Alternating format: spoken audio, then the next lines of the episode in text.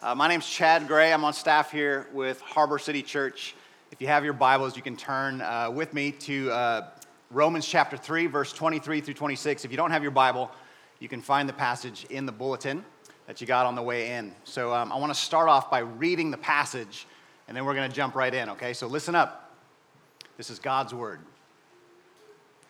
Romans 3, 25 through 26. For all have sinned and fall short of the glory of God and are justified by his grace as a gift through the redemption that is in Christ Jesus, whom God put forward as a propitiation by his blood to be received by faith.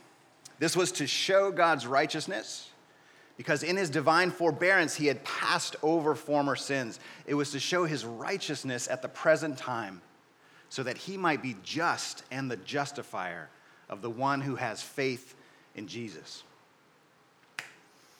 All right, as many of you know, uh, my wife Melanie and I have a son, and his main purpose is to provide me with sermon illustrations.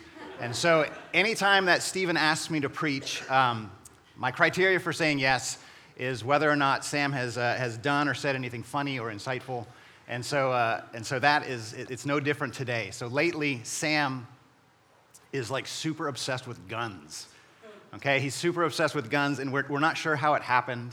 Like we've been really careful about, you know, not letting him um, watch TV shows that feature guns or have toys that are guns. Uh, we don't let him play with friends, like gunning with friends. Um, right? We've like totally kept him out of the whole like Second Amendment debate. Like he's, pretty much like doesn't know anything about that. Right? But somehow uh, this concept of guns has like leaked into his psyche, and and now he's just absolutely uh, obsessed. So first he discovered that he came out of the womb fully armed with, uh, with two pistols at the end of his wrists, and he brandishes those all the time. Uh, and then uh, one day, he and I are working in the garage, and he finds these loose pipe fittings in my toolbox that bear this sort of kind of a resemblance, I guess, to like chrome plated Colt 45s or something. He's been like, he's had them tucked in his pants, and he's been like running around with them for weeks now, all right? And so, and then most recently, he discovered that he could actually design his own firearm uh, with his Legos. And so I have, I have brought in, um, this, is, this is his own design. I did not uh, help him with this at all. You can see there's a, a sight along the barrel, so he can aim right for your heart. And uh, this is actually the feature that he is most proud of. You can see the trigger here, and he, he loves to point out that when he pulls on it, it makes a sound see. And so, uh, so this is, you, have, I, I, you explained to him that you actually, then you have to put it back together and it doesn't work. Anyway, he's working on it. But, um, right? So Melanie and I basically, like, we don't know what to do with this. Um, but then it gets worse because one day he's like, he's like climbing up a chair or something, which happens in our house a lot. And, he, and because of his elevation, he gets this angle and he can see up on top of this tall cabinet. And up there, he spots my grandfather's vintage 1930s BB gun. All right?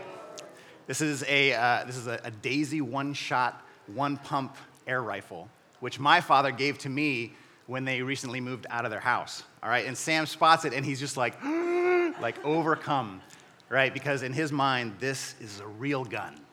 And obviously, it's the source of all joy and happiness.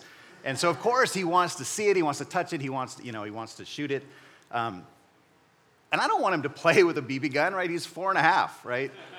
I, I have standards. Um, uh, but I'm thinking to myself, in all of my fatherly wisdom, I'm thinking, you know what? Uh, if I hide this treasure from him, it will only further inflame his passion. It would be much wiser if I like engage him in this conversation, right, and, st- and start to shepherd uh, his, his desires and, and, and try to instill in him, you know, this proper um, respect and caution for this dangerous weapon. Um, and right, so I take the BB gun down from the cabinet with great ceremony. I say, Sam, this BB gun was your great grandfather's, which he bequeathed to your grandfather, who in turn bequeathed it to me and one day, Sam, when you are a man, I will bequeath it to you. But only if you learn the ways of wisdom. My son, would you like to learn the ways of wisdom? Yes, yes, Papa, yes, I want to learn the, the ways of wisdom. All right, and so I begin lecturing him, right, about uh, how dangerous guns are. You never touch them without me around. I show him all the parts. Uh, I, sh- I, explain the trigger and how uh, when you pull it, the BB comes shooting out of the barrel and it comes out really fast and it can give you an owie. So you never, never, never point it at anybody. You never point it at yourself. Um, and I'm, I'm having him repeat all this stuff back to me, right? to make it sink in. And I feel like I'm making progress, right? So when he asks me the inevitable question, can, can we shoot it? I'm like, oh, uh, yeah, yeah, we can. You know, because this is a good way for me to demonstrate the power of this weapon. Put a little fear of God in the boy. And so, with great seriousness, we march outside, and I make him stand back with his mom and I load a single BB into the barrel. I cock the gun. Sam, stand back. I don't know what's going to happen. This might ricochet. We're going to shoot out a window. I have no idea. This is serious business. I pull the wooden stock back against my shoulder and I sight down the barrel. My finger curls around the cold steel of the trigger and I pull the trigger, and the gun makes this sound. and the BB sort of just like rolls out the end of the at the end of the gun and it falls in the dirt at my feet. So Sam runs over and he picks up the BB, he turns to me, he says, Papa, I'm definitely faster than a bullet. and I'm and I'm just like, ah, like, after all of my, my speech, you know, about the danger, the caution, um, having respect for firearms, all of my amazing parenting, really, um, Sam's conclusion is the exact opposite of what I'm intending, right? And now he's running around the yard demonstrating how fast he is. It's obviously faster than a bullet, Papa. And I'm trying to explain. I'm like, Sam, actually, you, you know, you've, you've drawn the wrong conclusion here. Like, I, you know, um, you're not faster than a bullet. Sam is having none of it. And it occurs to me that Sam is having none of it because what I'm telling him doesn't line up with his experience. Right? What I'm telling him doesn't line up with his experience. And so I call up Steve and I say, Yes, I can preach this sermon uh, because, because Sam has actually given me an illustration that, that, uh, that shows us uh, the problem that I think is raised by this passage here in Romans 3. And the question is this how can I believe what God tells me when it doesn't line up with my experience? Right? How can I believe what God tells me when it doesn't line up with my experience? That's the problem that I want to address today. So if you want to take notes uh, in your bulletin where it says the problem, you can write assurance. Assurance. How can I believe what God tells me when it doesn't line up with my experience? All right, so we're in the middle of a sermon series. It's called The New Now, and we've been working our way uh, through the book of Romans, written by the Apostle Paul. And we've made it to the middle of chapter three. So uh, we're about two and a half chapters in. And through those two and a half chapters, Paul has, has made it abundantly clear that every one of us stands before God uh, guilty and broken. We are guilty and broken. There is no distinction. All have sinned and fallen short of the glory of God. And it's as though for two and a half chapters, sort of the clouds have been gathering, you know, dark and foreboding clouds of God's righteous judgment over us. And then we hit uh, verse 21 of chapter 3, which begins with this glorious phrase, but God. But God. We were up the creek, but God. All hope was lost, but God. And with this phrase, but God, it's like the clouds of God's righteous judgment are suddenly pierced. And over the last two weeks, Pastor Stephen has been bringing it. He has been preaching fire, the fire of the good news, the good news of this glorious new now, which Jesus uh, brings us into. So if you missed the last two weeks, I just I strongly recommend you go to our website. Um, and you, uh, and you check out those sermons online. It'll do your heart good.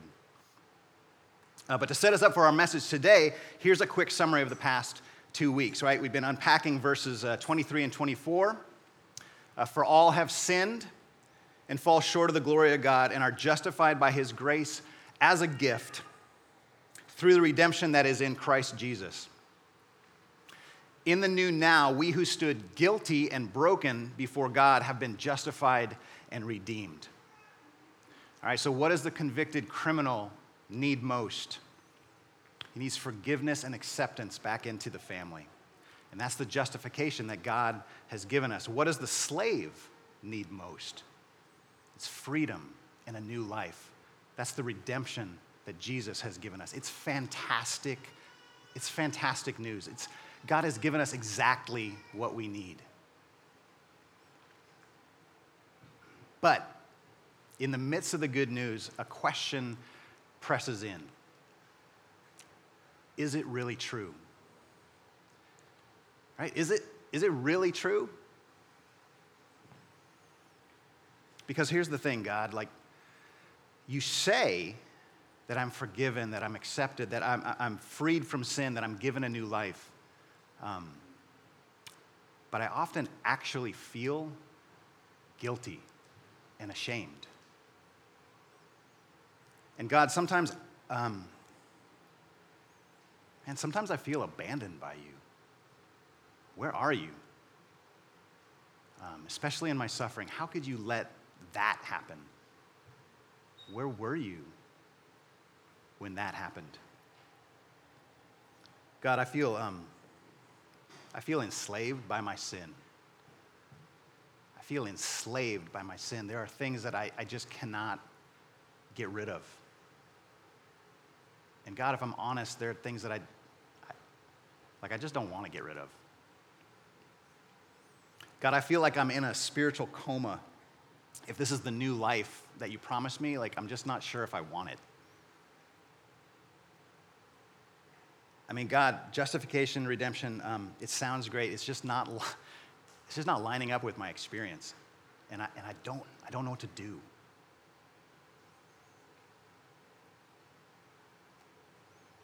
Anybody else in the room feel like this ever? It's not just me. When there is a disconnect between what God says is true about me and what I'm actually experiencing, it creates this tension that demands to be resolved. Like, I, I have to lean one way or the other. I got to pick one or the other. And in my experience, this tension, it, it tends to lead me down two different paths that are both destructive. Uh, the first path uh, leads me to be dishonest. Um, I pretend there's, uh, there's nothing, there's no, no, disconnect. I pretend uh, that everything is fine. Um, for me, uh, just a little confession here, this manifests uh, in me getting really good at mimicking uh, the language and the manner of people who I assume have it all together. Right? So someone says, How you doing, Chad? I'm like, Oh, I'm blessed. I'm blessed. I'm just kind of walking with the Lord, spending time in His Word. I'm just, I'm just a sheep of His pasture, really. You know, so like I get really good at like living this double life, um, sort of keeping people at a distance, uh, avoiding vulnerability, so I can kind of maintain appearances. It's, it's dishonest. Um, the other path, it leads me to be disengaged, right? Um, it's like I, I kind of indulge the disconnect that I'm feeling. Um, I almost take pleasure in describing my, my, my struggles. I, I, sort of glor- glorify them. I think that this path, um, for a lot of us, it masquerades as this thing we call authenticity. Um, especially for those of us who have uh, experienced uh, church communities that kind of lean the other way, like towards that dishonest path. Uh, we tend to admire what we think is refreshing honesty, and it can be. It can be good, healthy, refreshing honesty. But the danger is when we give uh, our doubts free rein to shape our hearts without letting any other voice like push back against them. Right? And when we do that, it leads to cynicism, it leads to skepticism about spiritual things. Um, it leads to like a hardness of heart. And I become more and more disengaged. I think, I think honestly, whole churches can kind of lean one way or the other, and we can be influenced by that. Um, and it's funny because I think uh, I think usually the disengaged Christians like don't like the dishonest Christians, and the dishonest Christians don't like, dis- you know, but they're both suffering from the same root cause. They're both suffering from the same root cause. It's a, it's a failure to reconcile the truth of what, of what God says with the truth of my experience. Like we just haven't learned how to resolve that tension in a healthy way. Y'all, I want you to know I'm awesome at both of these. Like I'm, I'm like artist level. I, I go back and forth uh, between the two extremes. It wears me the hell out. It wears me the hell out. My heart is like ragged with this cycle between dishonesty and disengagement. I don't think this is what God is calling us to. There, has got to be something better because if there isn't, honestly, y'all, like, um, like I don't really want to be part of this. The problem is assurance, right? How can I believe what God says about my justification and redemption when it doesn't line up with my experience? That's the problem. Um, the good news is that God gives us a solution in the next verse. Verse 25 Christ Jesus, whom God put forward as a propitiation by his blood to be received as faith. That is a $10 word, propitiation. And propitiation is God's solution to my problem of assurance. Propitiation is God's solution to my problem of assurance. Propitiation, properly understood, uh, gives me assurance that what God says about my justification and redemption is actually true no matter what I feel, no matter what I experience. And believing that truth actually has the power to shape my experience. Propitiation is the bedrock. It is the bedrock on which our faith must rest if we're ever to get out of this cycle of dishonesty and disengagement. Propitiation. Right, so what does it mean? It's a big word. It's not a super familiar word. Here's what it means propitiation means a payment offered to appease God's wrath. A payment offered to appease God's wrath. Sounds like super news. Sunshine, lollipops, God's wrath. Aren't you glad you came? Right? Christians in the room, you totally love to go hang out with your non Christian friends and tell them about God's wrath, right? If you're here and you're not a Christian, like I totally wouldn't blame you if you're just like, oh my God, the one day I come to church and he's talking about God's wrath and they like didn't even have donuts. it sucks, right? Listen, um, I want to say, if if you are embarrassed, if you are offended, if you are even shocked by the idea of appeasing God's wrath, you're not alone. You're just, you're just not alone. Uh, this is one of those things that just it cuts against the grain of our hearts it pushes against the current of our culture. People don't like this. For a lot of us, the idea of appeasing God's wrath, it calls to mind something primitive, like bloodthirsty, tyrannical, abusive. You know what? This concept of God has been used by people in power for, for centuries to oppress other cultures, other races, other religions, other genders, other sexual orientations. This concept of a wrathful God is poison why are we still talking about it? And for others of us, to even suppose that God gets angry and needs to be appeased, I mean, it's beneath him, right? It sounds like this childish bully, like burning slugs with a magnifying glass, right? Like, that is not my God. I'm sorry. I believe in a God of love. So, why are we talking about appeasing wrath?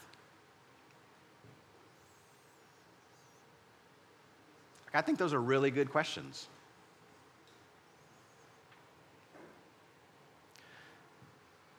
We're talking about appeasing God's wrath because the Bible talks about appeasing God's wrath. I mean, you just can't.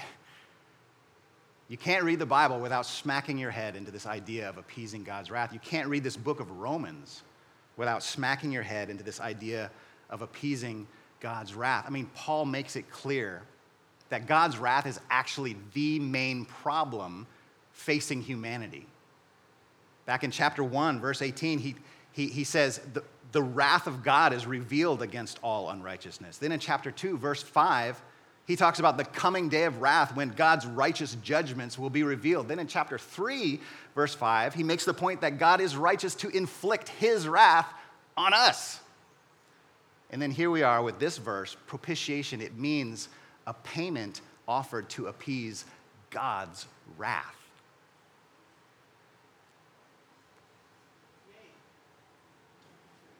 Like, we can't avoid talking about God's wrath and still be a Christian church. Like, do you, do you see that? But listen, like, the Bible presents propitiation as really, really good news, as the foundation of all of our hope. If we're embarrassed, if we're offended by it, there's, there's something going on in our hearts that, that deserves a closer look. And one way we can do that is, is by making sure that we understand Christian propitiation properly. All right, because propitiation isn't just a Christian uh, concept, right? It's been around for a long time. It shows up in every culture, every time period, all across the globe. Uh, but Christian propitiation is unique, it's not the same. And serious problems arise when, when we let counterfeit ideas of propitiation start to influence our relationship with God. Serious problems. I cannot underline this enough. Uh, Christian propitiation shows us who God is. Christian propitiation shows us who God is. That means if we have a wrong understanding of propitiation, we have a wrong understanding of God. You get that? Like it's serious business. So I want to use three questions uh, to help us uh, contrast the counterfeit ideas about propitiation with the truth that God gives us. Okay? First question is this Why is propitiation necessary?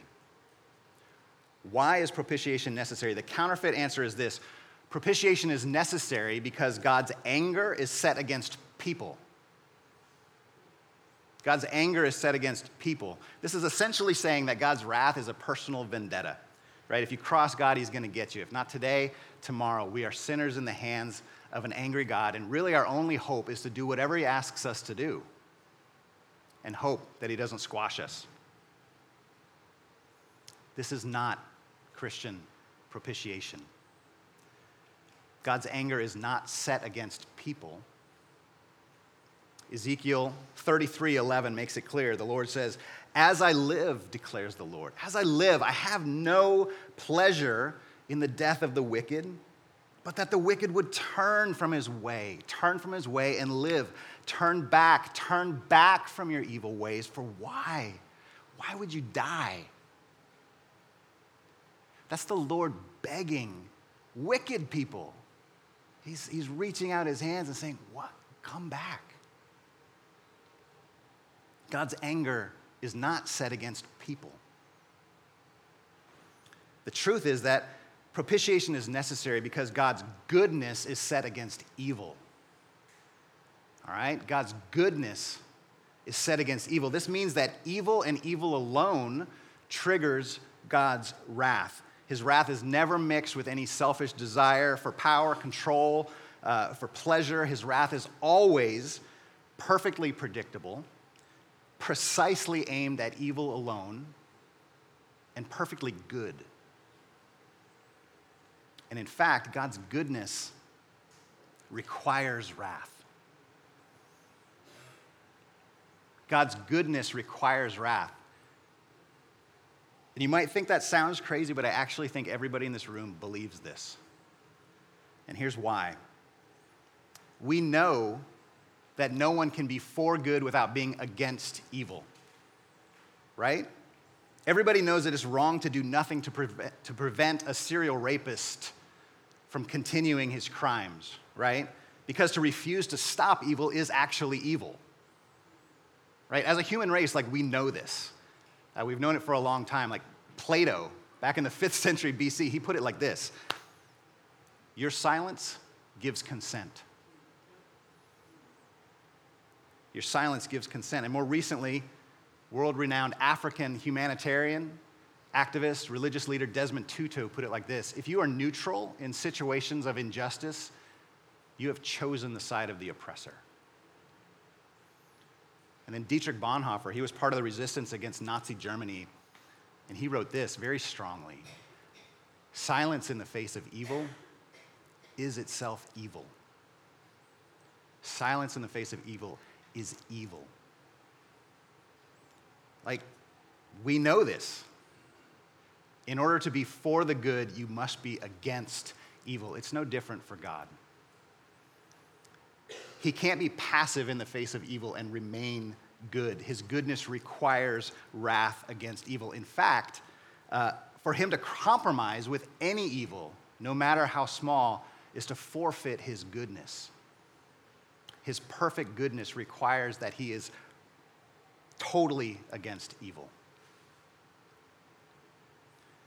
So the problem for me is when I stop looking at the evil out there and I look at the evil in the mirror. Right? Because God has clearly drawn the line between good and evil in His Word and by my thoughts, by my words, by what I've done, by what I've left undone. I have put myself on the wrong side of that line. And I have exposed myself to God's perfectly predictable, perfectly precise, and perfectly good wrath against evil. And my only hope is that there might be a propitiation for me. Propitiation is necessary because God's goodness is against evil. His goodness is set against evil. The second question is this Who does the propitiating? The counterfeit answer is this I do. I do the propitiating by giving myself to God in various acts of devotion. We like to look down our noses at sort of our, our primitive ancestors who did this with grain and animal sacrifices, but, but we do the exact same thing with acts of penance, you know, with our good deeds, with performance, with anything that we offer to God to earn his approval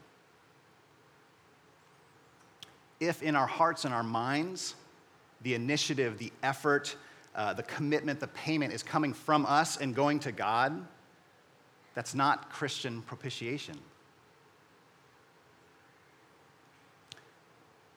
So, who does the propitiating? The truth is that God does. Instead of me giving myself to God, God gives himself to me in Christ Jesus. Verse 25 says, God, God, it was God who put Jesus forward as a propitiation. It was God who did it. The love, the idea, the initiative, the effort, the commitment, the payment, they're all coming from God. And if you would sort of interrupt me and say, oh, well, here, here we go. This is, this is divine child abuse. This is the God the Father. This is God, this is, I don't want to laugh at this because I think this is actually like a real struggle for people. They say, oh, God abused his son. That justifies how I would oppress others. That's a serious charge. But look, um, I'm sorry if that's what you think, like you, you just radically misunderstood who Jesus is. You just radically misunderstood who he is. Jesus is fully God while being, while being fully human. That means when God put Jesus forward, he put himself forward. God does the propitiating by giving himself to me. Third question How do I know it worked? How do I know propitiation worked? How do I know that the payment was enough to appease God's wrath? The counterfeit answer is pretty bleak.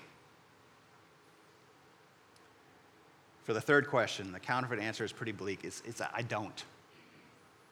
I don't. Mark, would you pull it up? Thanks, buddy. How do I know propitiation worked? I don't. If God is angry at me and my only hope lies in my effort and my commitment to pay the debt, like I'm just never sure if I've paid enough. And even if I pay enough today, like t- tomorrow's coming with new sin, with new evil, with new wrath. My only hope that I can possibly have lies in repetition, right? To be stuck on an endless treadmill of my effort. That's not God's idea of propitiation. How do I know propitiation worked? How do I know the payment was enough? God's answer is not repetition, it is resurrection. God's answer is resurrection. The resurrection of Jesus Christ from the grave is God's vindication that my debt has been paid. It is finished. It is finished. 2 corinthians 5.21 for our sake god made jesus to be sin who knew no sin so that in him we might become the righteousness of god. It's the big grand exchange. God takes my place and i take his. Propitiation is a payment offered to appease god's wrath. It is necessary because god is uncompromisingly good and it is accomplished because god is unceasingly merciful and the blood red stamp across my contract reads paid in full by Christ Jesus, firstborn from the dead, King of kings and Lord of lords. Hallelujah, amen.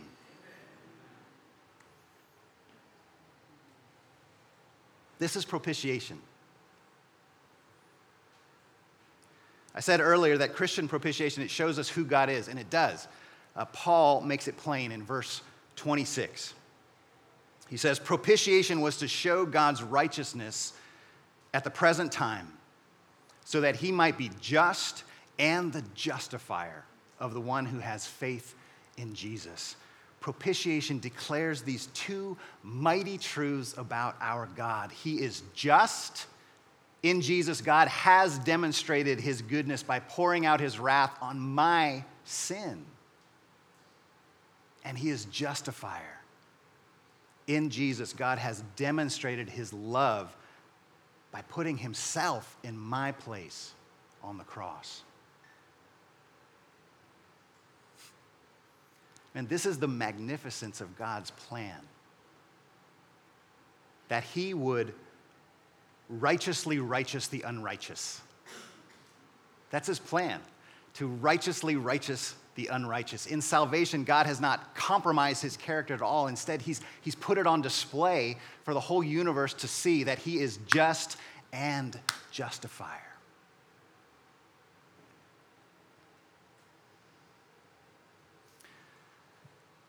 So, remember the problem we were talking about?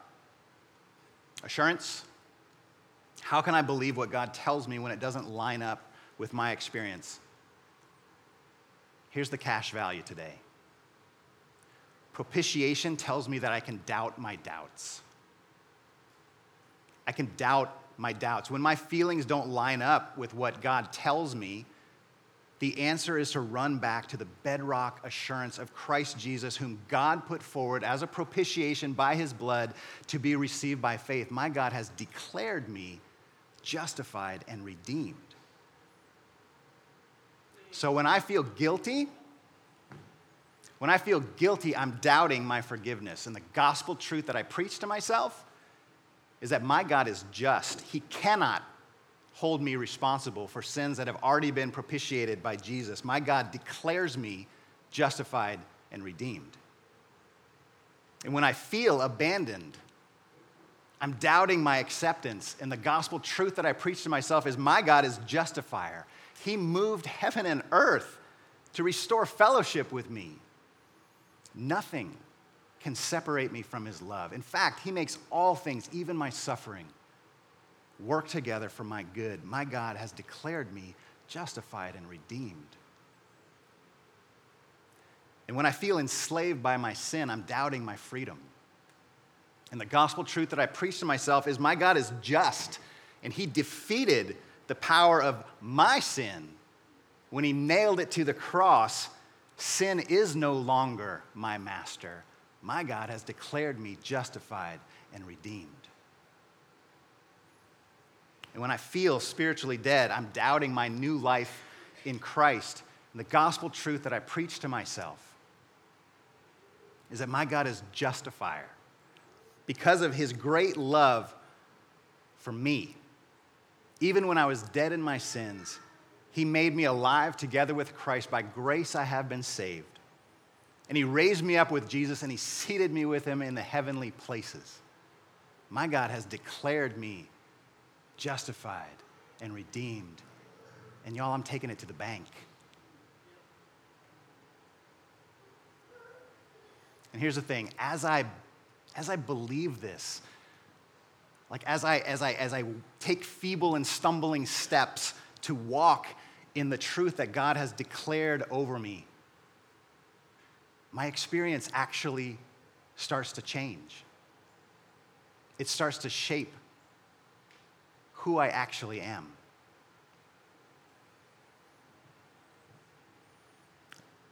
It's not all at once, but it's not dishonest. And there's lots of setbacks, but it's, it's, it's not disengaged.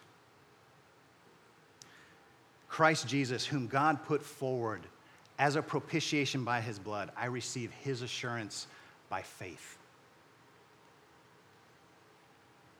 So this week, I want to. I want us to practice preaching the good news of propitiation to ourselves. And here's how you can do it. This week, keep an eye, today, like in the next five minutes and continuing on, keep an eye on your feelings of guilt, abandonment, slavery, spiritual apathy. And when you run into them, take time. Take time to meditate on how God's character as just and justifier might speak into your experience. Like, wrestle with it, struggle with it, be honest, be engaged. And as you do, share your experience with someone else.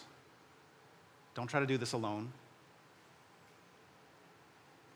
Share your experience with someone else so we can spur each other on to believe the good news of our propitiation. Let's pray together. God, you have justified us and you have redeemed us in Christ Jesus. Lord, you give us this, this word, propitiation, uh, which is like a flower that blooms open, and all of this beauty is there for us to behold. Um, it's a strong beauty. Lord, we don't like to talk about your wrath. Um, it's hard for us to swallow. God, I hope um, that I've done justice to your word. I hope that the way that I've preached about wrath can set people free uh, from their embarrassment, from their, uh, from their offense about your wrath, and that they can truly see it as an expression of your goodness. And they can truly see the lengths to which you have gone uh, to uphold your character as, as just but also as justifier. Help us to hold these two things uh, in our hearts, in our minds. Let them start to shape who we are as we, as we walk in this life that you've called us into. Lord, we want this so much. We want to be free uh, of, of, of being tossed around by uh, the waves of our experience uh, when, we, when we don't feel what you declare to be true over us. Set us free uh, by, by showing us who you are. And as we behold that glory, we'll be transformed more and more into the image of Jesus, uh, by whose name we are saved. We pray this uh, in that name, in that glorious name of Jesus. Amen.